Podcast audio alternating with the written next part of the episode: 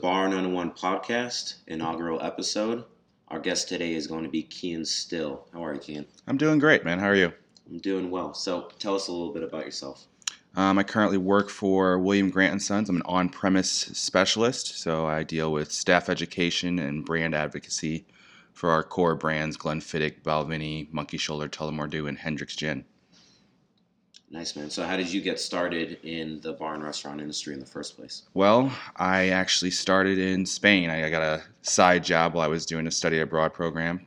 Really liked it. Uh, the lady there actually nursed me through my first hangover, and when I came back to America, I pretty much kept it going. There wasn't a whole lot of job market back in 2007, so ended up in some high-end restaurants and just kept learning and loving what I was doing.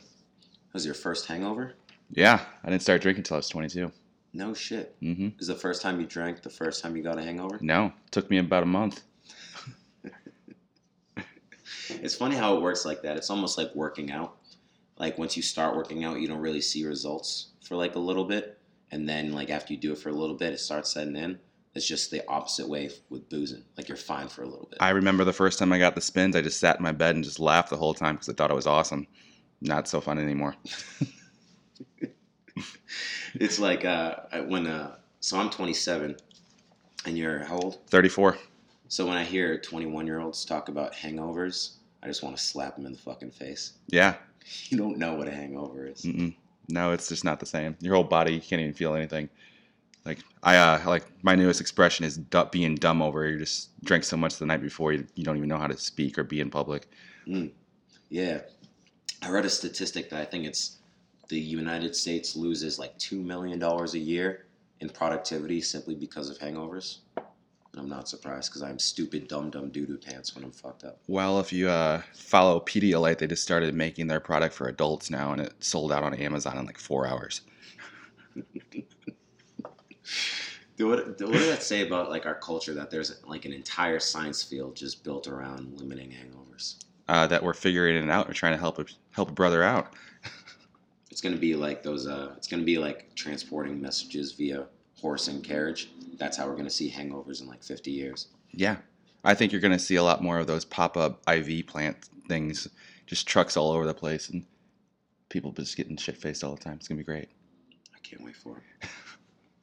um, all right, so 34 now. You were 21 years old when you got into the bar industry. Yeah, right around then. So was it mostly a pursuit of just sort of a side job that got you interested, or did you always have an, in- an interest in the bar and restaurant industry? No, it was absolutely a side job. It wasn't something I really wanted to do. Uh, I was in fast food in high school and just really didn't make a disconnect to it until after I went to Spain and see how people really enjoy drinking there.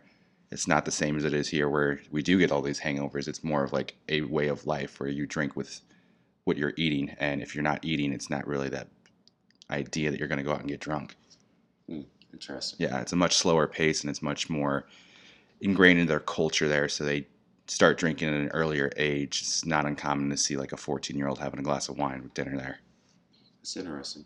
I'd love to have a different episode where we just talk about sort of intercultural drinking habits. I think we should just get on a plane and go to Europe. That's a good fucking idea. Yeah. can write off the whole trip. Exactly. Um, so today's episode is called Whiskey Business. It's specifically about whiskey, given that Kian has sort of a specialty in the liquors themselves with his job and his past occupation. So uh, we just want to talk about whiskey, man. Talk about you know what goes into whiskey, everything about whiskey, who drinks whiskey, what can you drink whiskey with. So, so what if I'm a beginner? If I've never had a sip of whiskey before, what should I know about it? Biggest thing is to know that it's a different way of drinking. If you go and you're drinking whiskey neat and you approach it like a beer, it's going to burn.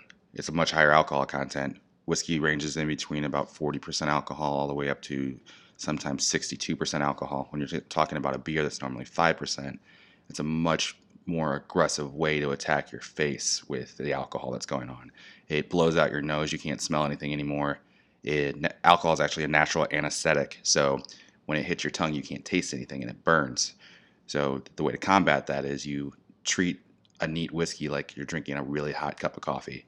really nice slow st- sips and enjoy it rather than just trying to get through it. Gotcha. So is that what we're doing right now with what you brought?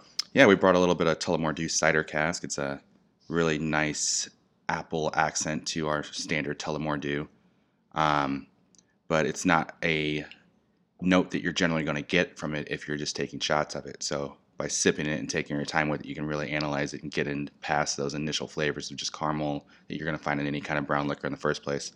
Um, whiskey is this kind of unique thing that it really tells a story from the grain to the glass. You have uh, whiskey in general is made from grains. You make a rudimentary beer, you distill that, and then you're going to put it in some sort of oak cask.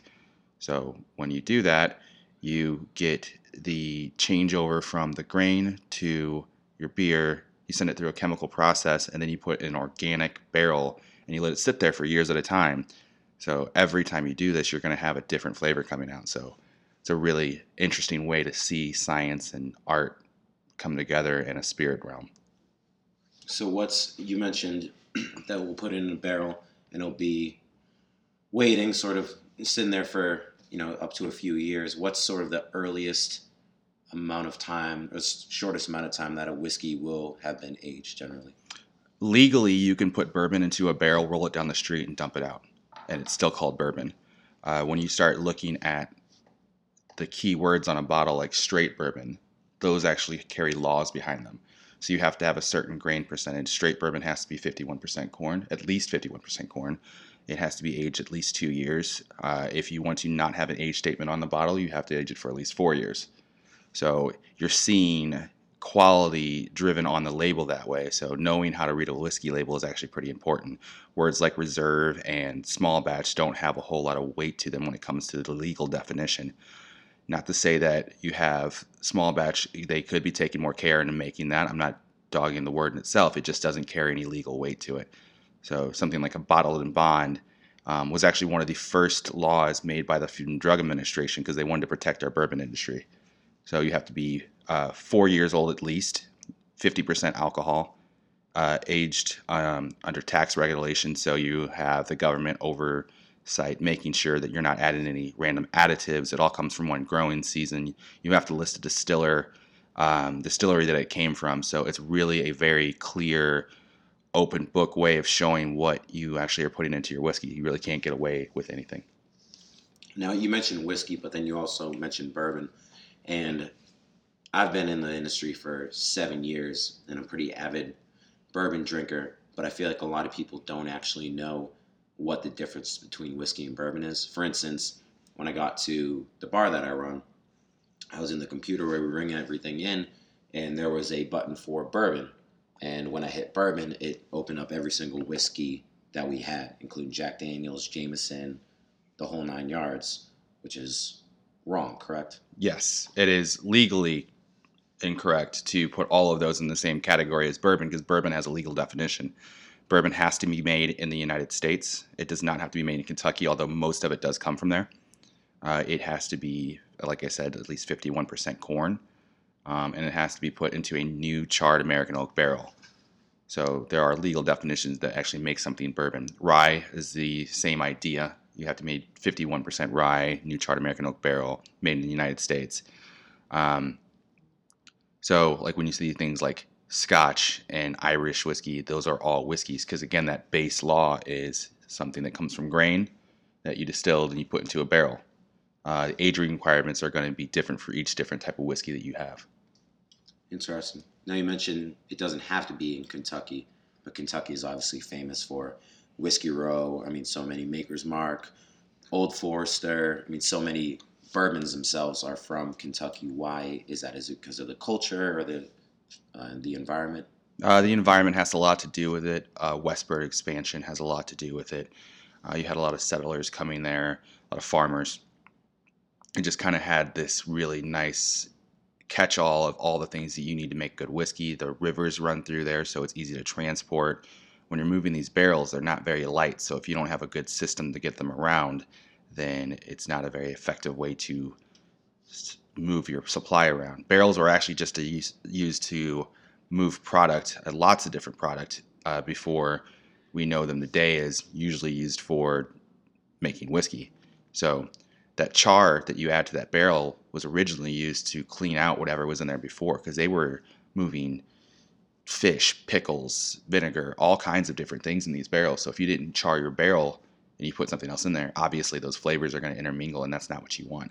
So by using a new charred American oak barrel, you're not ha- running the risk of having some other off flavor getting into whiskey. You tell me people don't like their bourbon to taste like pickles and fish. Um, I actually love bourbon with pickles. I think it's delicious. If you uh, really analyze the flavors you can get out of American oak, dill is a very prominent herb flavor that you can get. Um, I drink a lot of scotch now, so whenever I go back to bourbon, it is a very, very prominent nose for me is dill. So obviously we know dill pickles. It actually makes a really nice combination. Interesting. I feel like a lot of people would think of gin when they think of uh, dill. Well, I wouldn't say that they're wrong. It's still a really nice pairing. Dill's a good flavor. That's why we put it in a lot of food. If you think about food and spirits, a lot of that overlaps. At the end of the day, you're just intermingling flavors. So when I started really getting into the spirits industry and started making cocktails, my cooking at home got much better because I was actively tasting for different flavors rather than just eating or drinking to fill me up or get me drunk. You're looking for those accents to have a really nice experience, which is another really good reason why you should drink whiskey slow. It evolves, it's going to taste different every time, which is why it's one of my favorite categories of uh, spirits because you're going to constantly get something new out of it. At my bar, I like to, when I am messing around with some cocktails or we bring on a new spirit, I like to get our chef involved. And I've done that, you know, throughout the years because chefs generally have that really refined palate. You know, if you sample them on a beer or a whiskey, whatever it may be, um, you know, they're able to pick out things that the general public isn't able to.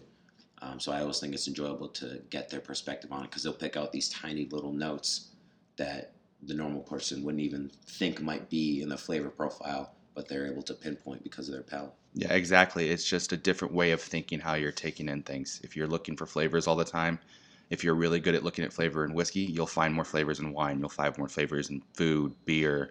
It really is a nice crossover because it's just a different way of approaching what you're eating and drinking.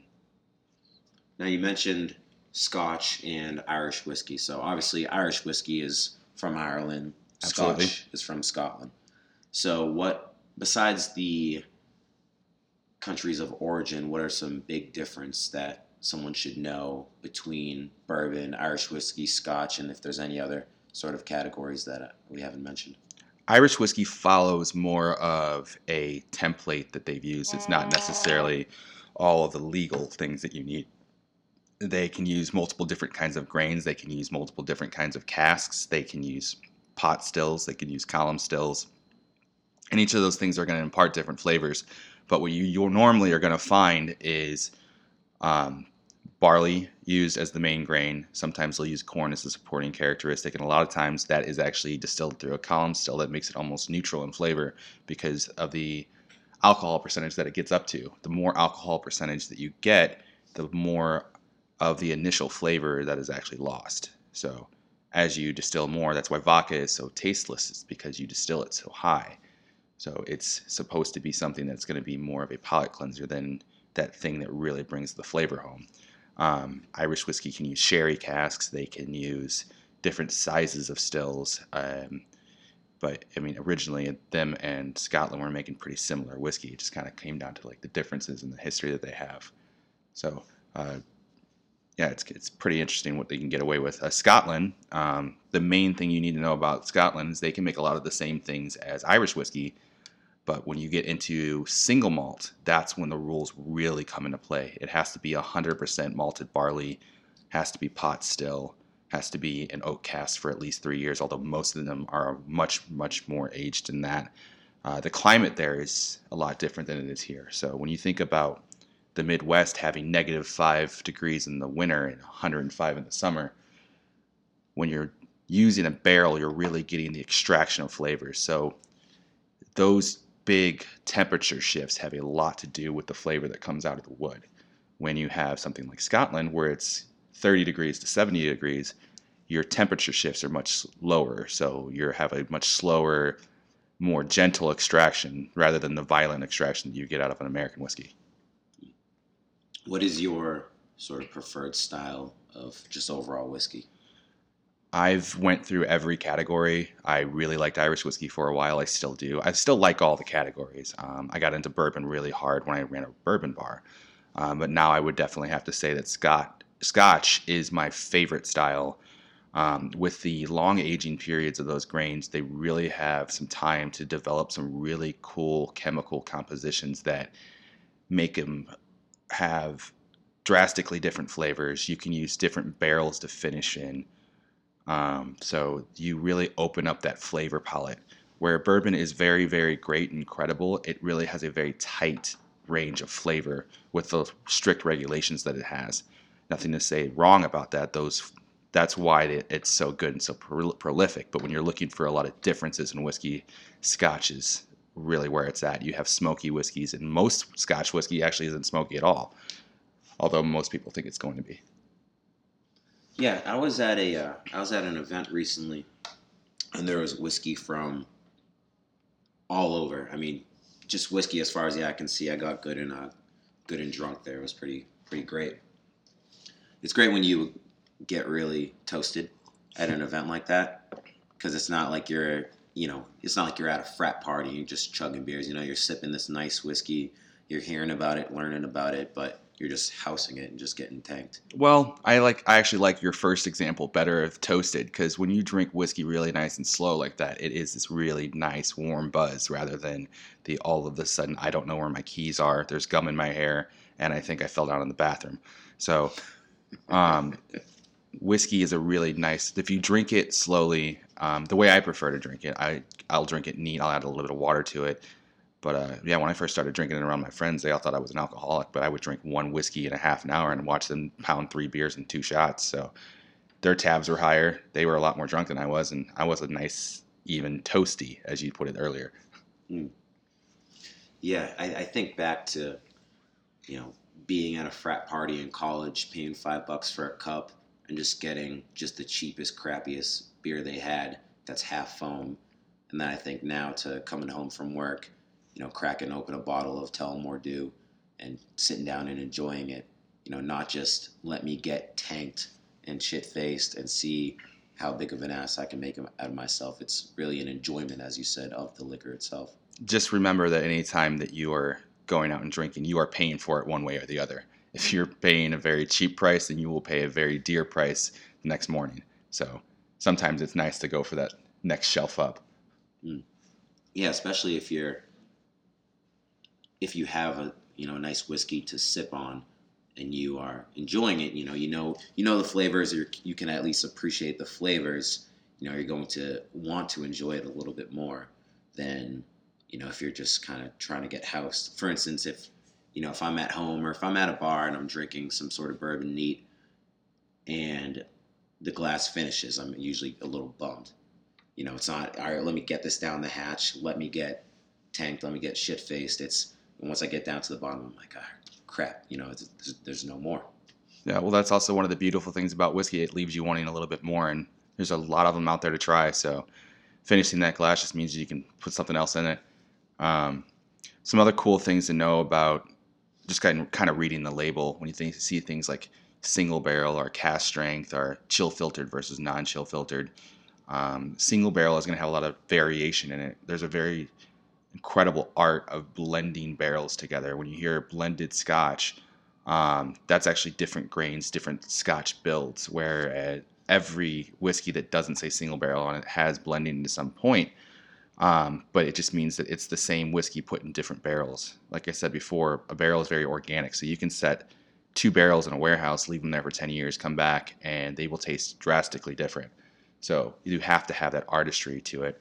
Um, cask strength means that you're going to pour it out of the barrel, you can filter it, but you're not adding any water to it. So those are generally coming in around 56 to 63% alcohol, which is a really pretty big kick.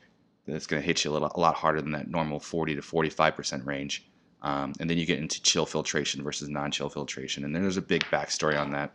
But uh, essentially, chill filtering, you make the whiskey cold and you filter it, uh, which pulls out a lot of the oils that you got out of the wood and the initial distillate. And when you think about oils, they carry a lot of flavor. So by chill filtering something, you can actually cut out a lot of that flavor. but sometimes it's nice to chill filter chill filter something and you get that nice even flavor. So it kind of just depends on the style of the distiller and what they want to see in their whiskey. But you're seeing a lot more chill filtered whiskeys come back on the market because it was more of just a marketing craze when it first came out because people were afraid their whiskey was bad. Um, with prohibition hitting the United States, knocked out whiskey whiskey uh, production for a good. I mean, before it actually caught back up, it was another 20 years. So by that time, refrigeration had become a big thing and preservatives had become a big thing. Um, so people were bringing their whiskey home, throwing it in the freezer, gets cloudy, and they think they had bad whiskey. When really, it's just all those oils starting to come together and coagulate, which is makes a really nice flavor across the palate.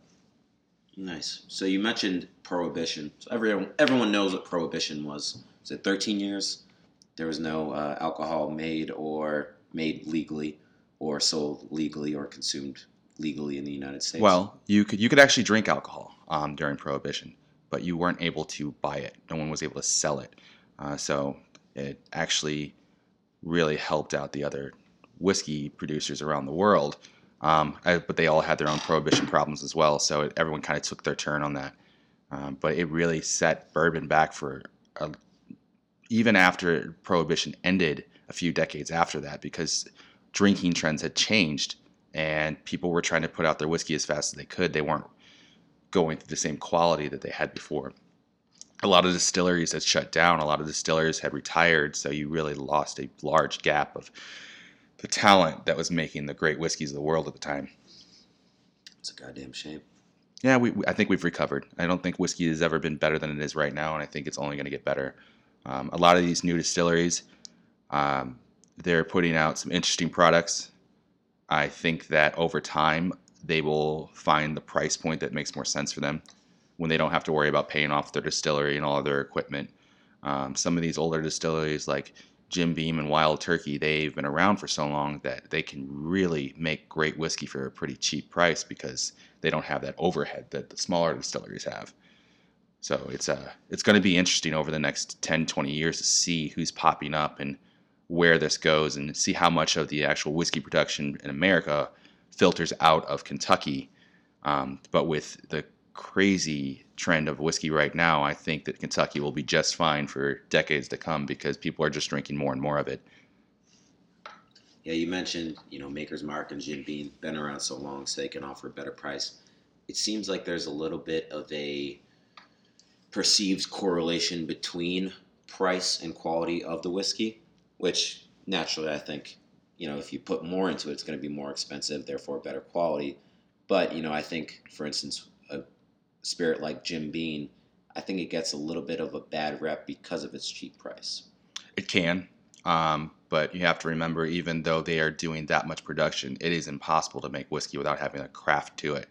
So um, I would never dog a, any of those distilleries. I think they do amazing jobs. You have some of the oldest distillers in the world coming out of these guys. Um, Jimmy Russell over at uh, Wild Turkey. I mean, he is renowned around the world for his contributions to whiskey. So, um, yeah, I wouldn't knock them. I mean, they have some really great stuff. I still love Wild Turkey 101. I think it's great. Uh, Knob Creek and even the Jim Beam Bonded that's coming out of Jim Beam right now is good. So there's there's good whiskey coming out of those areas. They're not going to put anything in a bottle that they don't really believe in because they don't need to anymore.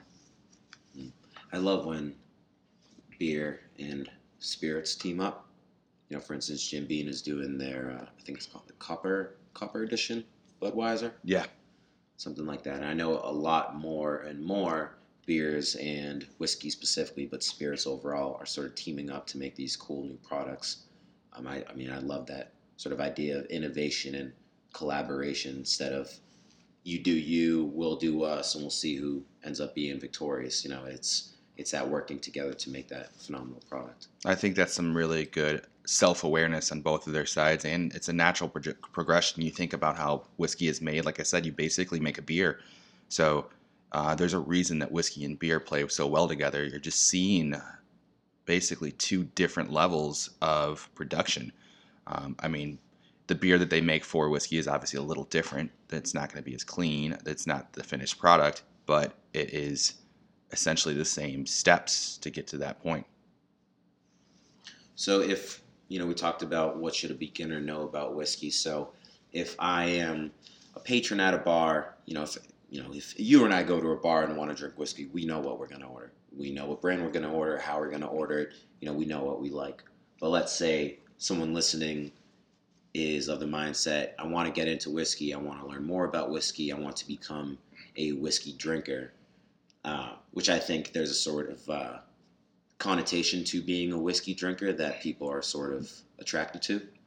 I think it's sort of a sophistication that people want to sort of move towards, especially as they get older. You know, as they get into their mid 20s, late 20s, early 30s, you know, they want to learn more, sort of fall into that drinking pattern as opposed to, you know, the just housing beers or whatever it may be to get drunk. Um, so if someone does want to go that route, what would you recommend to them in terms of maybe styles to start off on or the way to order their whiskey? Uh, definitely start off with the lower ABV ones. I would never recommend someone give someone a five year old black coffee and expect them to like it. So when you get into the whiskey realm and you end up picking out a cask strength whiskey and try to drink that neat and wonder why it burns and it's not approachable, it's because that is one of the most difficult things to drink. It's the same thing in the Scotch world. If you start with really smoky, aggressive whiskey, it's difficult to, difficult to get into the category. There's nothing wrong with those brands. It's just they're not necessarily the gateway into the the actual drinking of whiskey. Um, classic cocktails like a whiskey sour, old fashioned. Uh, one of my favorites is actually a John Collins. It's uh, basically a whiskey sour with club soda, so really lightens it up, makes it more approachable. Um, there's nothing wrong with drinking your whiskey that way. So uh, if you want to taste the nuances of it, obviously you're going to need to taste it neat. But once you taste it neat, do whatever you want with it. There's really no right way to drink whiskey as long as you understand why you're drinking it that way. Yeah, I think I started because I was just you know a beer guy at one point, like most people, um, and I started drinking whiskey and bourbon, but I started drinking them as old fashions. And I remember I started because my roommate at the time would often drink old fashions. And I think it was a bit of, he was sort of a guy that I sort of wanted to be like. You know, he was, he had a vibe, he had an energy to him that I sort of wanted to emulate. So I think it was, I don't even know if it was conscious, it might have been subconscious. You know, we were at a bar and he ordered an old fashioned. And I said, Yeah, you know, I've done shots of whiskey. You know, I, I, rip whiskey as shots all the time. So let me get an old fashioned with him and sort of enjoy it. And I think that sort of bridged the gap from all right. I started drinking old fashions, which I, which I still drink quite often. Uh, I started drinking old fashions, sort of started gaining that palate or that appreciation for whiskey. That sort of gave way to, you know, drinking whiskey on the rocks or neat to having I think I've got one bottle of vodka on my shelf, but the rest are all whiskey, besides one bottle of Malort, uh, just to screw people over when they come to visit. But yeah, it's just whiskey and, and predominantly bourbon on that shelf.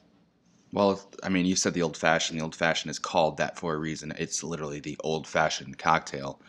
Dates back to basically what is the bittered sling of just sugar, bitters.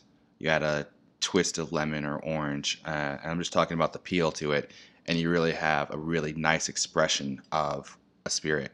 It opens it up, it makes it more approachable. You still get the notes that are coming from the original spirit. It's not going to be necessarily as in depth. Um, the sugar will do change the flavor. The bitters are going to change the flavor, but it's a really nice way to get into drinking really any spirit. I mean, I drink gin old fashions, I drink tequila old fashions. Um, old fashioned really is more it's almost more of a style of cocktail than a specific one so. Gin old fashions mm-hmm. huh? great. I mean you're basically doing the same thing. You're lightening the alcohol content. You're adding some sweetness. If you know anything about flavor adding sweetness saltiness citrus uh, bitterness to it really opens up the tongue in a way where you can actually taste more flavor. So it's the same reason they put salt in ice cream. It's not to make it salty. It's to make everything else come out. Oh, that's interesting. I know uh, i know in eating contests if someone's eating of uh, a lot of one flavor. Like if they're eating something that's really salty, for instance, you know, after a while their body doesn't want to eat any more of that. But if they switch it up to like something sweet, then they're able to go back to that salty or whatever that other flavor is in order to get it down a little bit more. That's I didn't know that. That's an interesting fact, and that makes sense. Yeah, I mean your body starts to reject things that it doesn't need anymore. It's natural. It's supposed to. So um, it's actually kind of weird that we appreciate bitter so much because in nature, bitter just means poison. So it's um, it's kind of nice that we've evolved to be able to at least appreciate it without killing ourselves. I guess. yeah, I mean, some of the most bitter plants. I think the number one beverage drink in the world is tea. I think right second after that is coffee. Yeah, I would think that's probably true. Tea is definitely up there, number one. Um, and honestly, what we think of tea is a little different anywhere anywhere else in the world. It's like I mean, I've heard of people making tea out of hot water and a stick, so basically just an extraction of natural flavors from plants, um, which is side note interesting. Yeah, even coffee itself, you know, we think, or not coffee, chocolate. Even chocolate, we think of this delicious sweet candy, but the cocoa plant itself is extremely bitter. Yeah, I mean that's why dark chocolate's so bitter because it's more natural cocoa. I remember speaking to uh, actually a mutual friend of ours when I was going over to drinking black coffee. You know, I drank milk and uh, milk and sugar forever, but I wanted to switch over to black coffee. And when I was speaking to my friend, he said, Yeah, I drink black coffee. And I started drinking black coffee when he got more into whiskey.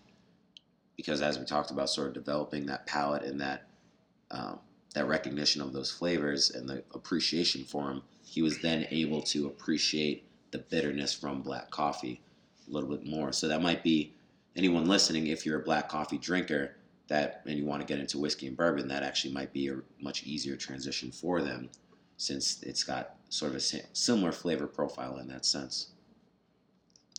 And then you can toss a shot of Tullamore Dew in there, and make it even better. There you go, original Irish coffee. there you go. Yeah, when uh, you know we were speaking about old fashions, anyone listening, I do want to make one distinction. There are sort of two kinds of whiskey or bourbon old fashions you could get. There's one where they muddle a cherry and orange in there, and there's another style where it's simply whiskey, sugar, or simple syrup, which is sugar and water, and bitters in there. I cannot stand the version with the orange and the cherry in there. If I get that on accident, I like have to suck it down. The other style, I mean, at my bar, that's the kind of style that we make with a brown sugar simple syrup I mean, that is what I'll go with all the time. As soon as I see them bust out that cherry and orange, I start cringing. I've actually felt that same way for a while, and then I had one of the best old fashions that was muddled with cherry and orange. And it's how you muddle and what you're doing. If you're just destroying that orange and that cherry, all you're getting is the bitter off flavors of those two things. Where if you gently press and get a little of the flavor out there, it can actually come off really nice. I still prefer the one without any muddling at all, but um, yeah, it's just knowing exactly what technique you're using and and why you're doing it. That white part of fruit is bitter and gross. You wouldn't eat it, so why would you muddle the hell of it into your drink? Yeah, anytime they just punish it, I'm just like, oh god damn it. And I don't want to be that guy that's at a bar and ask before I order, so how do you make your old fashions? You know, I I've worked in the bar industry forever. I don't want to be that guy that has to ask that question. So a lot of times I'll just sort of run the risk or wait for them to send out that uh, that same product and sort of see how they make it and go from there. I uh, I have a few different tricks that I use when I go to bars. I'm not sure about. Um, I'll ask for a whiskey with a splash of water, some a little splash of simple, and some bitters and a, a lemon twist. I'm essentially asking for what I want, which is the way I like my old fashioned.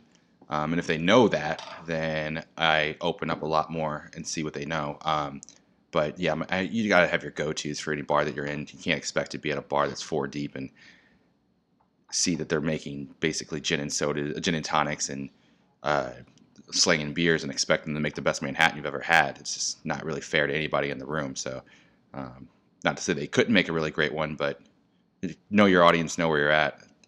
Yeah, it's a really great point because you know there's no one size fits it all in it when it comes to bars. You know, you have craft cocktail bars, you have whiskey bars, you have dive bars, you have hotel bars, you have you know those corporate chain bars, you have just rage bars, you know everything sort of in between. So how how do you think that specifically affects sort of what your drink choices uh, can and should entail?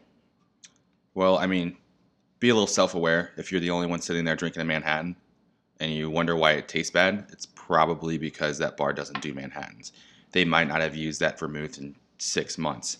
Um, if their vermouth sitting out and it's not in the refrigeration and you don't see it being touched, odds are it's probably went bad.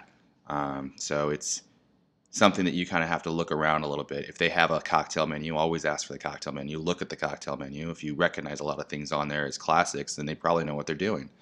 But if it's a bunch of just random juices and sweeteners, then they're that's the crowd that they're going for. Don't think that you're going to get a bitter Negroni at a place that specializes in Malibu and pineapple. Mm. Neither of those things are wrong. If that's what the clientele wants, let them drink. Yeah, it's it's an interesting thing because you know, as I said, it's not a one size fits all. There are you know so many different sort of concepts, and you know, like you said, being self aware. You know, if you go to a tiki bar, you know, there we have a few tiki bars in our city. You go to a tiki bar, you know, you're not gonna. I wouldn't order a Manhattan or an old fashioned. You know, you go to kind of what you expect, and being the proprietor of a bar naturally I want to make every guest happy. You know, that's that's they're the ones paying my bills, right? So naturally I have that inclination to do so, but it's sort of as, you know, that balance because I can't make everyone happy. You know, if someone says for instance, you know, not in the terms of whiskey, but if someone says I got this chicken sandwich and the chicken was tough. Okay, that's something we can fix, right? But if I get a review someone says, "Yeah, the music was too loud on a Saturday at 1 a.m." and the or the DJ played too much, too loud music. You know, it's it's like, well, you know, maybe this isn't the place for you. So it's sort of that fine balance on wanting to make as many people happy as possible, but sort of knowing what your market is. Well, and yeah, if you're out at one o'clock in the morning and there's a DJ playing, obviously people are out there to have a party. So either be part of the party or go to someplace a little quieter. I mean, that bar might not do that all the time. Doesn't mean the bar is bad. It's just, you know, find your place. You know, is there anything in terms of whiskey or bourbon, any sort of notes that you have or any sort of direction that you'd like to give to anyone that, you know, as we talked about, is not a bourbon drinker but wants to be a bourbon drinker? Maybe they are a bourbon or whiskey drinker, but they sort of want to up their game or they want to sort of try some new styles based on their preference. You know, what what would you recommend to anyone listening out there? Well, first of all, whiskey is for everybody.